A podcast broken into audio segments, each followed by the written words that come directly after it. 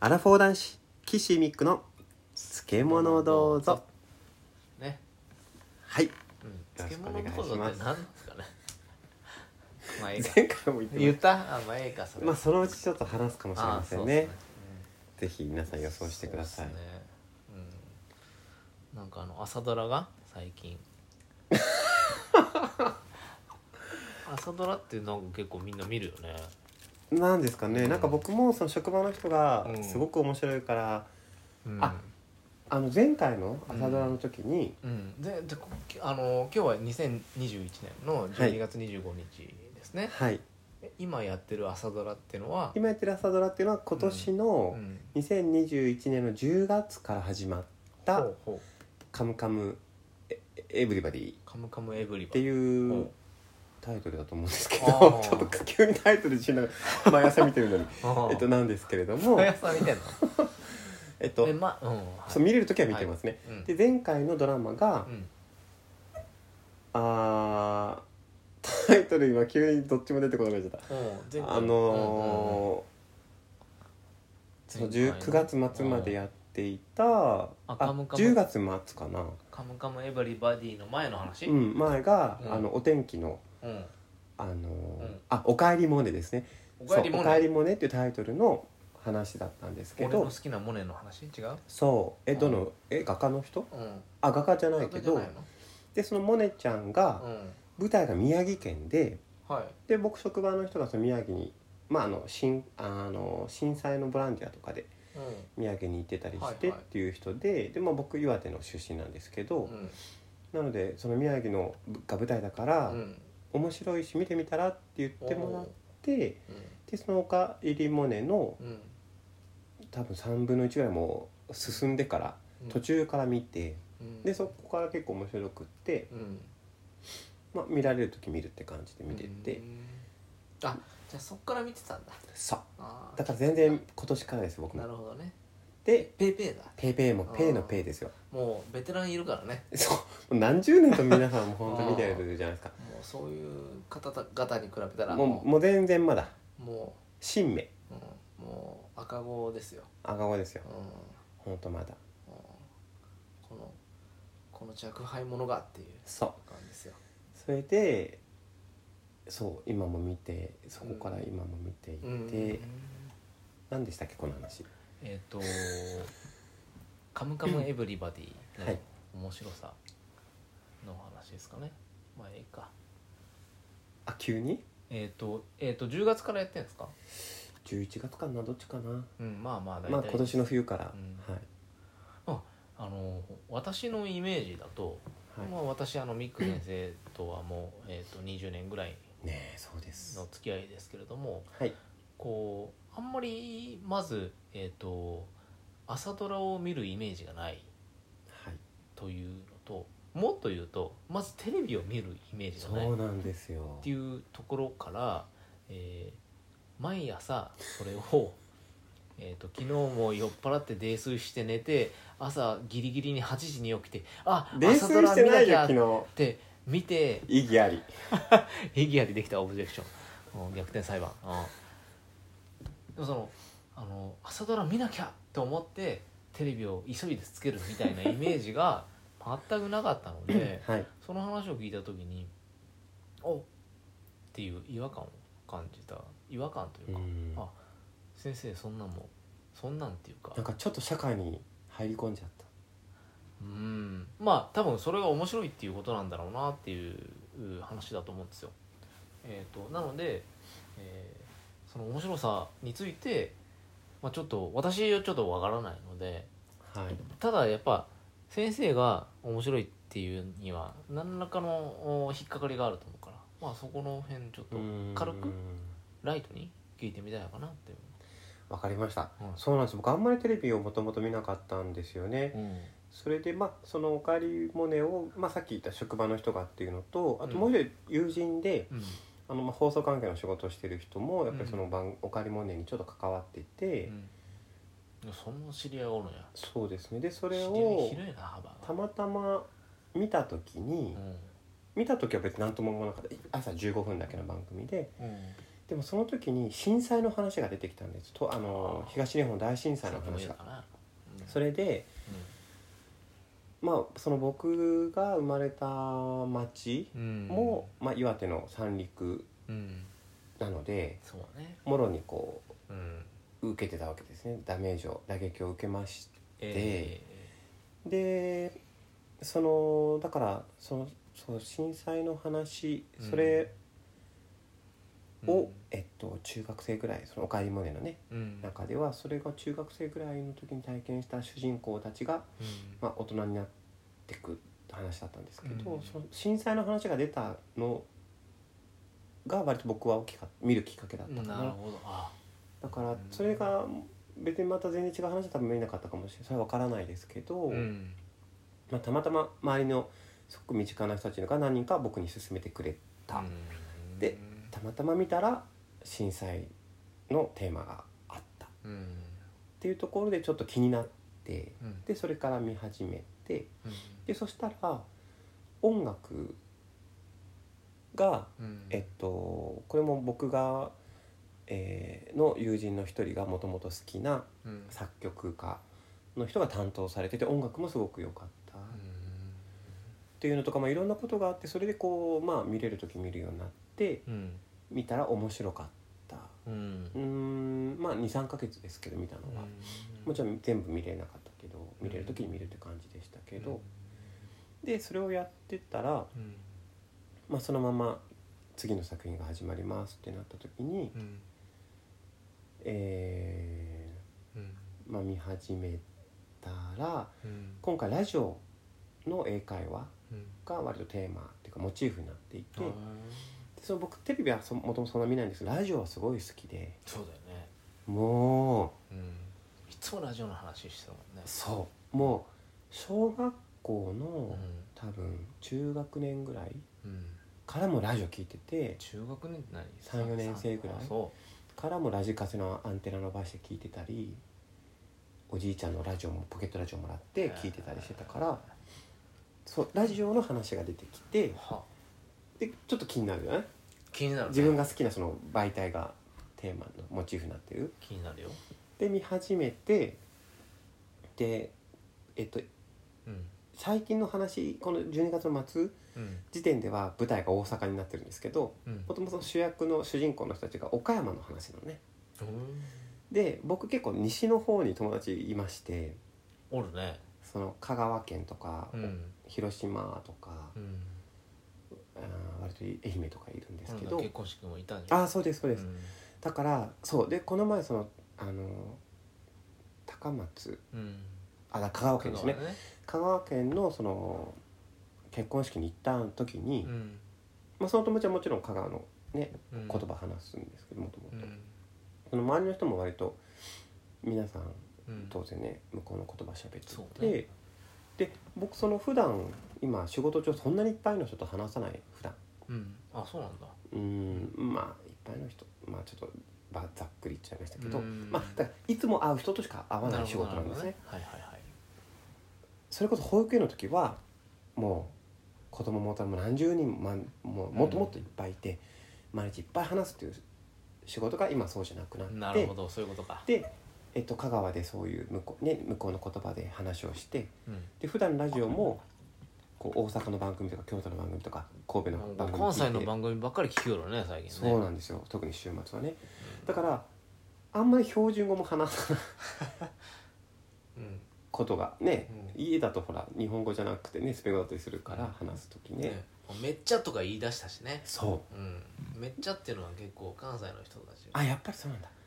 それでそれのちょうど話が変わった時にうんちょうどその香川に結婚式で行った後うんでその岡山の言葉の話でしかもラジオで、でちょっと見てたらうんまあ面白い面白いっていうか、まあ、すごく惹かれてうん見ててうんっていう感じですね。なるほどねね偶然が偶然そういろんなことがの要素がこうたまたまこうつながって見るようになったっていう感じですかね。うんなんかやっぱ結局うーなんかあー周りのおえー、と人たちとの関わりをずっと続けて、えーいる中で新しい可能性を見つけていったのかなっていう感じはそうねうんいずえー、とミック先生の中でね。うんだからついこの前まではうん、そうとか朝ドラだけなんですよね見るのって今はね生活の中 でテレビあそうまああと朝ね天気予報くらい見ますけどうんででもこの前までのドラマ1個その職場の人がすごい面白いよ、ちょっと見てみて1回って言って1回見たらうんそれもたまたまなんですけど、うんえっとなんていうのかなうんと主人公たちがうんあの弱視っていうのかな弱視っていうのかな、はいまあ、視力うんがすごく、ううんん、と弱くてこう目がなかなか見えないんだけどうんっていう子たちが主役のまあメインの、うんまあ、ラブコメだったあラブコメなんだ多分ジャンルは多分ラブコメだけラブコメどかそれがたまたまそういうあの盲学校の舞舞台だったから、そっちに惹かれて見るようになってその途中から見てそれは面白そうだねでそれは最後まで見て、うんでそれももう終わったので今朝ドラしか見てないんですけなるどほねあのね俺は最近テレビ見ないですけどあの NHK は好きなんですよねでうん NHK オンデマンドっていうあの有あ料あのありますねあー会員登録してるんですけどうんでそこで何を見てるかというとやっぱり「100分で名著と」うんあと「ネホリンパホリン」ああれが面白いですあねれ面白いねネホリン確パかホにリンは結構その、えー世の中のうんインタビューのえっ、番と組まあ普通のそうインタビューの番組、えー普通のニュース、えー普通に見るニュースではスポットが当たらないうんうんうんよううなんまあスポットは当たるのかもしれないけれどもえっ、と裏側を うんまあその名の通り根掘り葉掘り聞いていくと。うんうんあーまた優と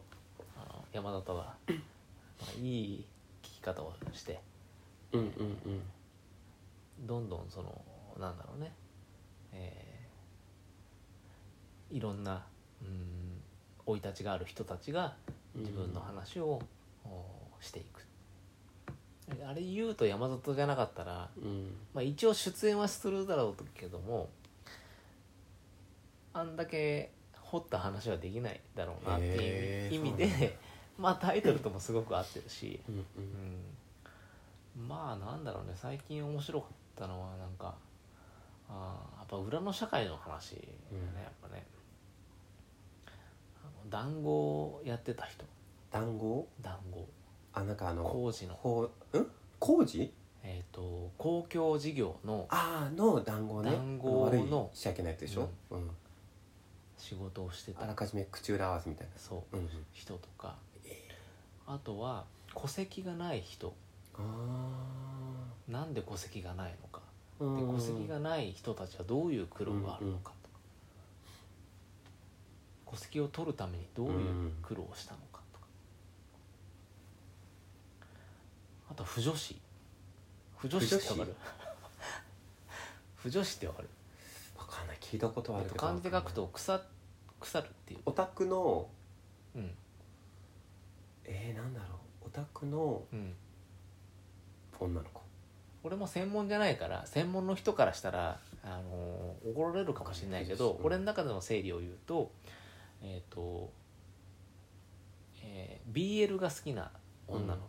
うん男同士がうん愛し合うっていう漫画動画などを愛する女の人が不女子が不女子へでーそういうジャンルができるっていうぐらいだから一定のやっぱり需要がある、でその人たちがそこに対する気持ちを話す、めちゃおくち推ゃ面白しいの話をするってこと推ねしの話をするうん、とか、まあ、あとはアイドルのトップオータトップオタとか、どういうことトうんップオタえっ、とファンフすごァいフンのファァンンの、まあ、最高峰ファンの中でもこのヒエラルキーがあってうん、うん親衛隊のね親衛隊の中で、トップの人、うんトップの人あいつすげえみたいなこのが仕切るような仕切るようなせえー、とそれを先導っていうんですかねいやよくわかんないけど俺もへえ今もあるんですよな、うんうんあれを見るとやっぱりいろんな世界があるなっていう世の中にはにで、えー、と自分が生きている世界割とまともだなって思ってはいたけれどもただ一つの世界なんじゃないかとうん世の中のたくさんのある価値観の中でうんほんの片隅にあるうん生き方をしている、でそういう人たちが俺らは多数派だと言いながら生きているうんに過ぎないんじゃないかいい気づきだ ねそれはいい気でしょづきだねといろんなあの番組はねそういうふうに気づきを与えてくれるって思ったねでもそういう意味では結構おすすめですね、ううんんあの普通のに普通にねニュースとかね、うんうんえーテレビ番組とか見てただけじゃねあの知らないようなうんうんうんリアルな話をね NHK がするかって、そうだうねんあの今岸が言ったその自分がその持ってる、まあ、自分がいる世界っうんていうのが広い世界の中の一部なんじゃないかっていう感覚って、うんあのー僕もそう思ってるんですけど僕は別のところで思ってるんですけど、うもうんみんなそうだっていうのをちゃんと感じて生きてってほしいなって思うんですよねそうなだねん かちょっとテレビの話変わっちゃうんだけどなんかそうじゃない人がいるがためにう大変な思いしてる人が本当にいっぱいいん、いてやーそうだねその自分がうんいる世界自分がいる見る世界が一部だって思ってない人はうん自分たちがいる世界がうん王道でうん多数派でうん主流だと思ってやってる人たちって結構いて。これでもどうなんだろうねこれに日本だからなのかな日本とかアメリカとかそういう先進国の誤解なのかそれとも日本だけの日本人の考え方の偏り方が、えー、と生んだ結果なのかそれとも世界的に人間ってそういうもんなのかっていうのは俺には分かんなくてある程度世界を見てきたミック先生にいはやいやいや私なんかまだですけそどうですか、でもただ今ので言うと世界的にな気はしますそれはまあ僕が、人間かうん、だけどその人間も、えっと、そうなってるのは人間たちがそうしてるっていうところがあるのでそうだそよのうんなんかそれによってやっぱり、うんそれこそいろんな制度とか、なうんまあそこまでいかなくてもいやでも制度とかうん判断基準とかうんルールとかうん差別とかうんそういうのがこう本当にうんそれは別に日本だけじゃなくて外国でもいっぱいあるしうんなんかそれによって日々本当はしなくてもいいのに悲しい思いしなきゃいけない人とか本当はそんなことを苦しく思わず生きていけるのに苦しまなきゃいけなかったりとかっていう人がやっぱいっぱいいるからいいのよね本当そういうそこは大事ですね。大事ですねそうねルールは大事だけれどもルールを作ったことによって悲しむ人たちが出てきていてそれがうーん民主主義っていうところが結構ネックになってると思うんですよねネックというか難しい話ですよこれは。そうですねうんその民主まあ今の話民主主義で例えばね、まあ、日本でや,、ね、やってることに、まあ、なってるじゃないですか制度上うん民主主義でやってるけどうんその民主主義、まあ、まずそもそもねその今のこうなんていうのこういうまあ なんていうんですかうん内閣まあ政治のね うんこう人たちを選ぶのはまあ、うんえっと今二十歳以上ですかもうすぐ18歳以上になるんですかね選挙権もうがね18歳になったんじゃない18歳以上の、まあ、男女、うんえっと、日本国籍うん保有者うんが選挙権を持ちっうん、ていうふうになってますよね。なってますねでそれで選んでその人たちがまあ政治をやっていくっていうことになるわけですけど、うんその、まあ、民主主義の体制っていうのもあるけどそのじゃあその今その、まあ、議員とか政治家の人たちはそのいわゆるこう、うんマイノリティみたいな人は多分少ないわけですよ。そうだねだから民主主義の形でやってるけど私たちはマジョリティの中にいるって、まあ、自覚してるかどうかは別としてそういう人たちが主に民主主義を回してるそう民主主義ってマイノリティを大切にしたいっていうことだかそうだね捉え方によってそうなるよね数でね、らそうそうそうそううん、うんそうで、そういう意味ではおかしいんだよ、そううん、なんか民主主義が一番いいみたいな感覚はみんなの中にまあ日本の場合はね植え付けられてるかもしれない日け本どの人にはねでもよく考えたらおかしいと思うそううん、でもじゃあどうするんだってじゃあどうするんだよって言われたら難しいですっでてそうそれを考えていかなきゃだからそうそうだそかうら民主主義もじゃあ今の民主主義の形がいいのか悪いのかっていうのを考えてもなまくあて、ね急にじゃあ共産主義にしましょうとか難しいじゃん だったら今の民主主義じゃなくてじゃあその例えば日本人だけじゃなくいっぱい外国の人も住んでるんだからうん外国の人も選挙権を持てるようにしましょうとか、うん政治家の中でもうんマジョリティじゃない人たちも、マジョリティの人うんと同じもしくはそれ以上ちゃんと入れましょうそれは男女のことでさえそうなわけじゃない、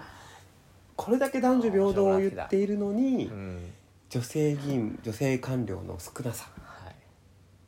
指摘されてるね世界的にも指摘されてますけ指ど摘されてるねそれ毎年指摘されてても結局今変わらないね変わらないっていうところもあるでしょだからその男女っていうだけでもあるのにうそれ以外にんうんいろんなういんろんな状況の人がいるのにねうんだから。うんできる、まあ、まずできることとしてはうん今の民主主義の中でもそのやり方をうん見つめ返してうん方法を考えるっていうのはまあできるかなやっぱりここまかあらね急に体制を変えるっていうのはちょっとなかなかうんで結構マイナーチェンジでうまくやっていっていいんじゃないかなって思うけどね大枠に捉えられすぎる大ら大枠にとらわれすぎるとろくなことがないと、まあもちろんもちろん国の運営するのは大変だと思うなそうでもなんか個人のさあの生活でもそれってあってさ例えば今学校、まあ、自治体によって学校によっては例えば中学生とか高校の制服が男性でも女性でもはいパンツうんズボンのタイプでもいいですよ、うんスカートでもいいんですよそそれは生徒であるあなたが決めてください、よく考えたらおかしいよねもともとがなんで学校から指定されたものを着なきゃいけないのか、なんで女がスカ女はスカート男はズボンなんだっておかしいよだってそれはおかしいでしょおかしいそうでまあその学生服がなんでそもそも始まったかって、まあ、いくつか説はあるんだけどうん一つはその特にまあい今のねそのえっとうん近代に入ってからのその学校、うまあっていう時にうんその何ていうのかな貧しい家庭もいっぱいあったわけですよ。うんでそうするとその洋服をもう持ってない家族っているわけですようんそうすると制服が1個あればうんもうそれを着ていける、うんなるほどねそうじゃないともう本当に家にあるうんなかなかね人前に出るのもなるほっどていうのを着ていかなきゃいけないっていうのをまあ解消するための目的はもともとあったそれはわかるわな、うん、うんそうでもそうなんで女性はスカートでね、とうん昔ね男性はズボンでうんねえねちょっといどう思いますか一旦あな一旦たは一旦一旦ちょっと切って、ちょっとねうん、こんな話もそんなことではい今日もありがとうございましたどうも